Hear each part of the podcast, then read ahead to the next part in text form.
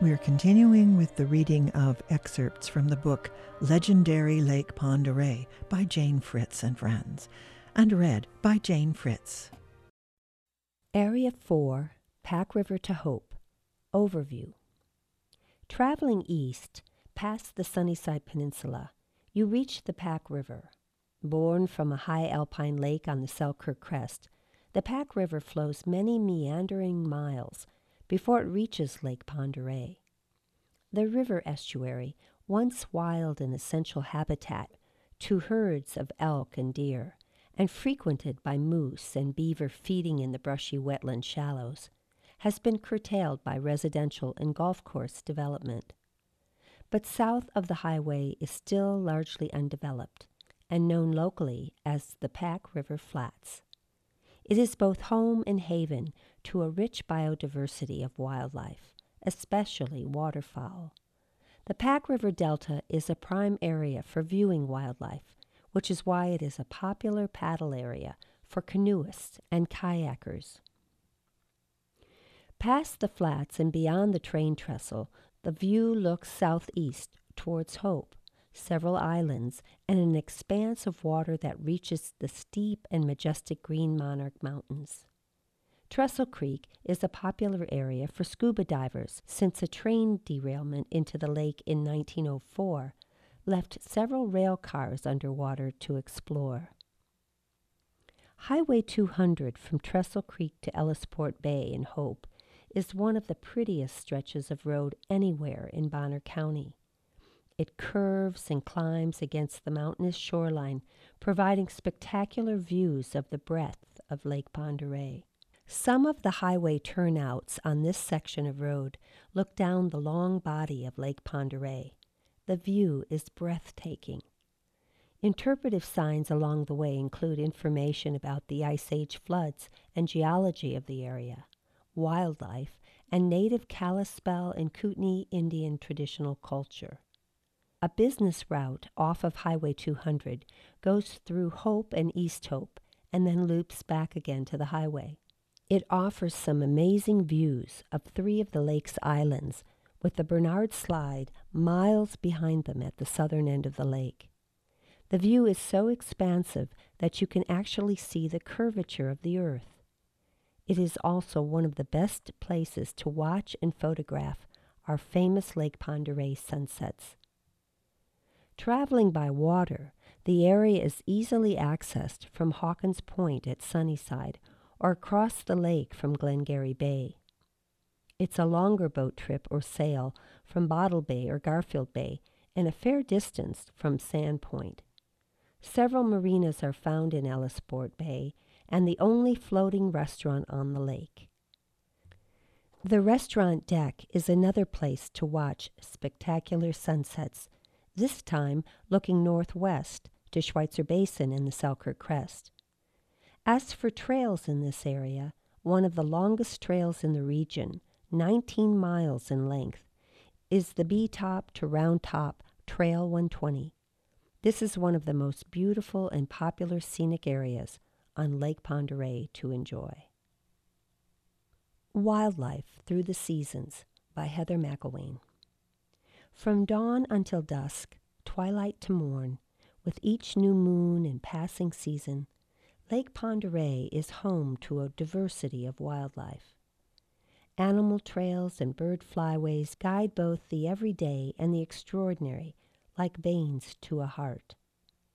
Before the sun climbs over the Cabinet Mountains on a spring morning, the lakeshore quickens with sights and sounds Animals leave the water's edge under the cover of pre dawn light to seek more clandestine refuge. Hiding in shadows, the sun hasn't yet warmed. A black bear shuffles from the rocky shoreline to dense hillside shrubbery. A red fox pads sure footed in a tall grass meadow along the water. In the midday sun, eagles coil upward on thermals above the lake, as an osprey plummets talons first into a shallow bay and thrusts up clutching a twisting trout. When the sun disappears behind the hills, bronze colored deer brazenly graze the greening lakeside lawns. The lone howl of a coyote echoes from a secluded cove while moonlight flickers on the roiling waves. As summer's warmth awakens the earth, the lake slowly begins to mirror the shoreline's greening foliage. With an abundance of food in the basin, some animals and birds boldly emerge. Wild turkeys and Canada geese forage raucously in lakeside fields. Grouse rake through leaf strewn forests close to shore. Snakes and salamanders bask on boulders along the water.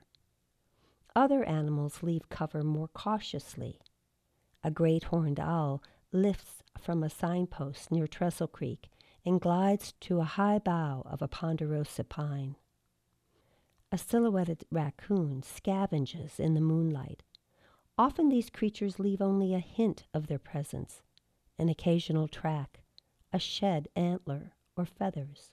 Inevitably, the air stiffens again and autumn brings northwest cloudscapes to shroud the sky.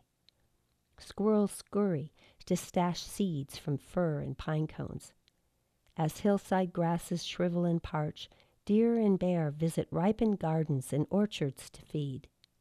Flocks of migratory birds descend upon the watery runway, a stopover on their winged voyage south. In the Pack River flats, tundra or whistling swans seek aquatic delicacies in seasonal mudflats. A solitary blue heron wades long legged into the estuary inlet. Just offshore, coots huddle and sway in mass with the breakers. Though such occurrences become commonplace after years on the lake, some remain unforgettable. A cow moose piggybacking her calf to Fisherman Island. The haunting bugle of the bull elk resounding above the Pack River Delta, and the rare wail of the common loon beckoning through the fog. After the first snowfall, tracks expose unseen journeys to the water's edge. Heavily trod trails disappear into dense forests and up steep hillsides. As shallow bays freeze over, tiny footprints on a snow dusted beach reveal river otters fishing from ice ledges. These impressions punctuate the shoreline and plot any movement to and from the lake. Everywhere around Lake Pend on island, bluff, point, delta, bay, or slough, the sights and sounds narrate a primeval tale of the heart for all seasons twilight to morning, dawn until dusk. Lore along the shore, tribal hunting and fishing grounds. The mouth of the Pack River and the shoreline from Trestle Creek to Hope were important hunting and fishing camps for the upper and lower Kalispel. Brush weirs were used in the Pack River Delta to take pike minnows, formerly called squawfish, and suckers. This was also the site of one of their summer villages. From the hill overlooking the mouth of the river, they would await the return of buffalo hunters from the east while also hunting bear and deer there. Another bear hunting camp was between Trestle Creek and Hope, with the animals hunted in the surrounding mountains. At another location between Trestle Creek and Hope, called Trees Standing on the Edge of the Water, the Upper Kalispel had an early spring fish camp for catching pike minnows. In summer and fall, they built stick weirs to catch whitefish and they would also spear trout in the fall. About a mile from shore, near Hope at the foot of a talus slope, the Kalispel built extensive deer fences for fall deer drives. The Pack River to Hope area and the lands around the Clark Fork Delta were two of the most important locations on Lake Oreille to the tribe because of nature's abundance of fish and wildlife. A poem by Larry Keith of Hope, Idaho. Listening Point. Oreille, remember the time before time when in the womb of your mother, Lake Missoula, you heard her tell of the upheaval that violently birthed these mountains, when horizontal layers of rock instantly pitched to angles that today disorient my eye, appearing to fall directly into their own reflection. Earth's listener, Ore, the ear. Hearing the idea of man, you patiently waited for the word to emerge from the ghostless silence. You've overheard conversations between the circling planets, been witness to Io pleading with Jupiter to tease Saturn, while Europa cowered in fear, safely in her father's shadow.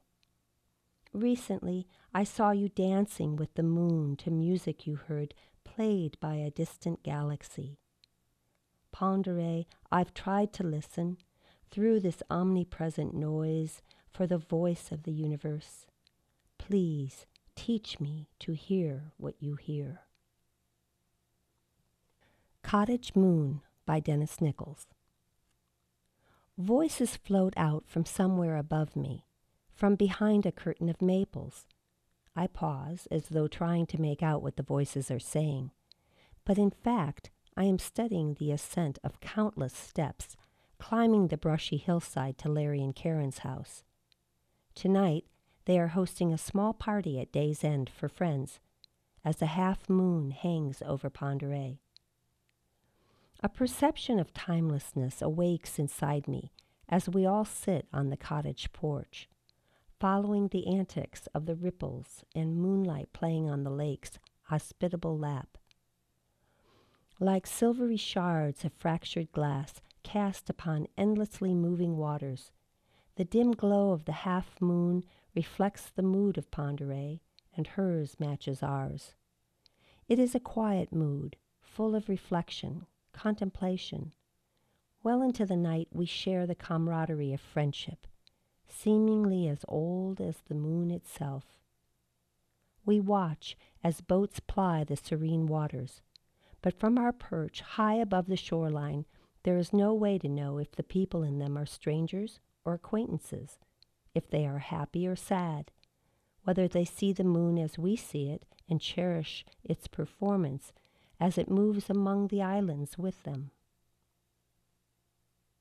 A thin veil of clouds joins our hushed party and shrouds the moon, diffusing its soft light across the waterscape. Oreille's far side is swallowed up in the darkness, but only for as long as it takes the moon to shrug off the unwanted cloak. The clouds flee, the moon finds the islands once more, and the dance resumes. We watch the display of moonlight and water until our eyes become too heavy to watch any longer.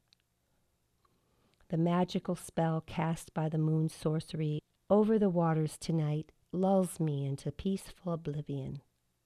When the moon caresses the shores of Cottage Island and kisses the rocks at Pearl's watery edge, when its radiance glances off the dark boughs of tall timber towering above Warren's upland mounds and bathes the flanks of the cabinets in a soft ecclesiastical glow.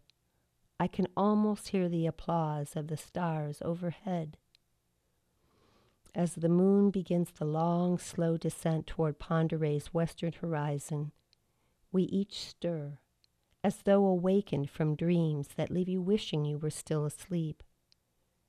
Descending down the wooden steps, we make our separate ways home, leaving Larry and Karen to put the moon to bed. Whenever I drive by that brushy hillside with the long flight of stairs leading to my friend's house, my gaze turns to the south, to the islands out beyond the bay. If the winds whip the water on white capped waves, I figure Oreille is restless because she too is lonely without the moon. The magic of the moon on Oreille fades until night falls once again, and I find a few moments to contemplate the voices I hear. Voices of friends, the voice of the wind and the quiet whispering of the lake, urging me to come out and play, to dance once more with the cottage moon over Lake Pend Lake Oreille cruises, circling the islands. From Kramer Marina at Ellisport Bay, Several couples and families join me as we board the tour boat Shawnodese. Our guide and first mate, Linda Mitchell, passes out lap blankets to keep everybody warm this cool and cloudy autumn day in the open air boat. A cross between the old steamboats that once navigated these waters in the early 1900s and an Alaskan fishing trawler. It can accommodate up to 30 passengers, plus the crew.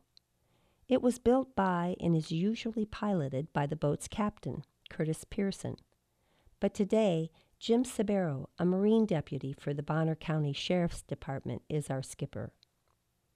As we cruise out of the bay, some of us get our binoculars ready to watch for bald eagles on Pearl Island, a protected sanctuary for the birds. Linda serves coffee and hot cocoa, while Willie, her small dog and second mate, follows behind and easily makes friends with the passengers. We scout the gray sky for the majestic white headed raptors, but so far all we've seen, or rather heard, is a dozen or so honkers, Canada geese. But we have faith that in this two hour cruise we're bound to see at least a couple of eagles as we cruise past Hope Point and Memaloose Island on the south side of the Hope Peninsula. Linda is also our historian and purveyor of the trends of modernity. It's mind boggling to learn that this small island, a former burial ground of the Kalispel tribe and later settled by white pioneers, is presently for sale by its current owners for more than $16 million. The lakeshore properties in this area are some of the most expensive on Lake Oreille, says Linda. And although that's interesting, we're here to see a more enduring treasure, the bald eagle. As our captain pilots the boat toward Pearl Island and Linda talks about her other favorite subjects, explorer David Thompson and the local fur trade of the early 1800s, the Ice Age floods, and how most of the water here in Oreille is fed by tributaries of the Clark Fork River which flows into the lake just east of us. Nature does not disappoint. Finally, one of the passengers spots an eagle flying low toward our destination. As we circle around, we hear an eagle cry from a ponderosa pine nestled in deep foliage towards the center of the small island.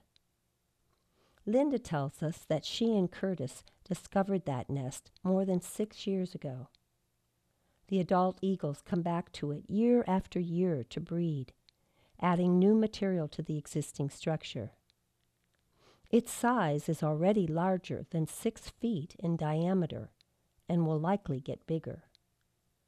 We linger offshore to watch the birds with binoculars. The one that was flying has landed in a snag not far from the nest.